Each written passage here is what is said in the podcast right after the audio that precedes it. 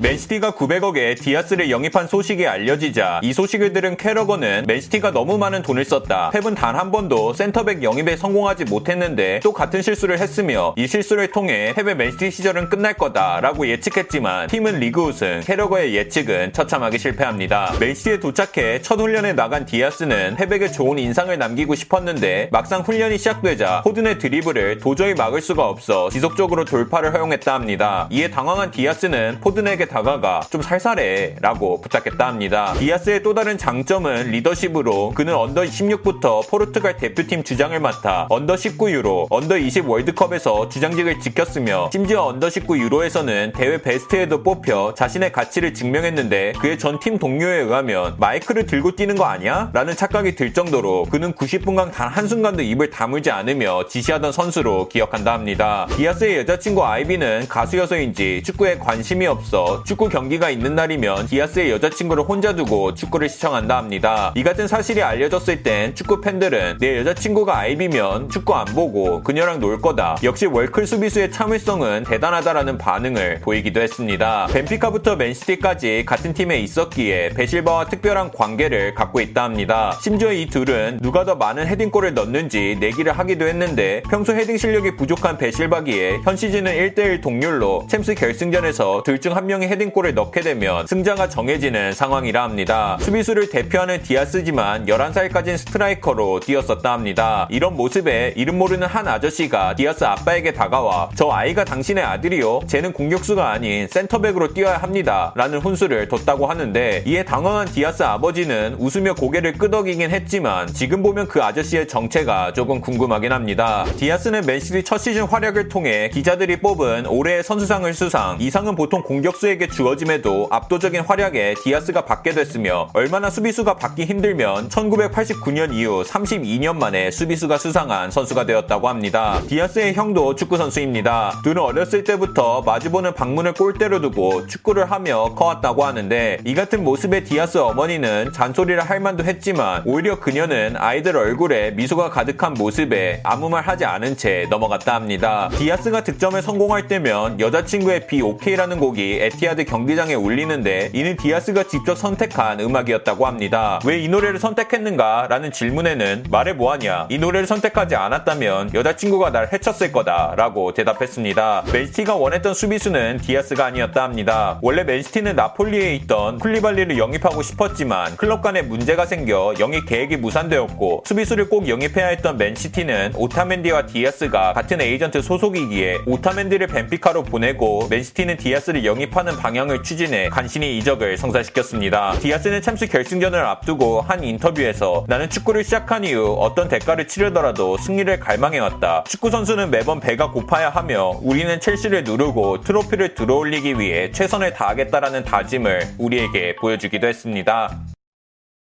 끝!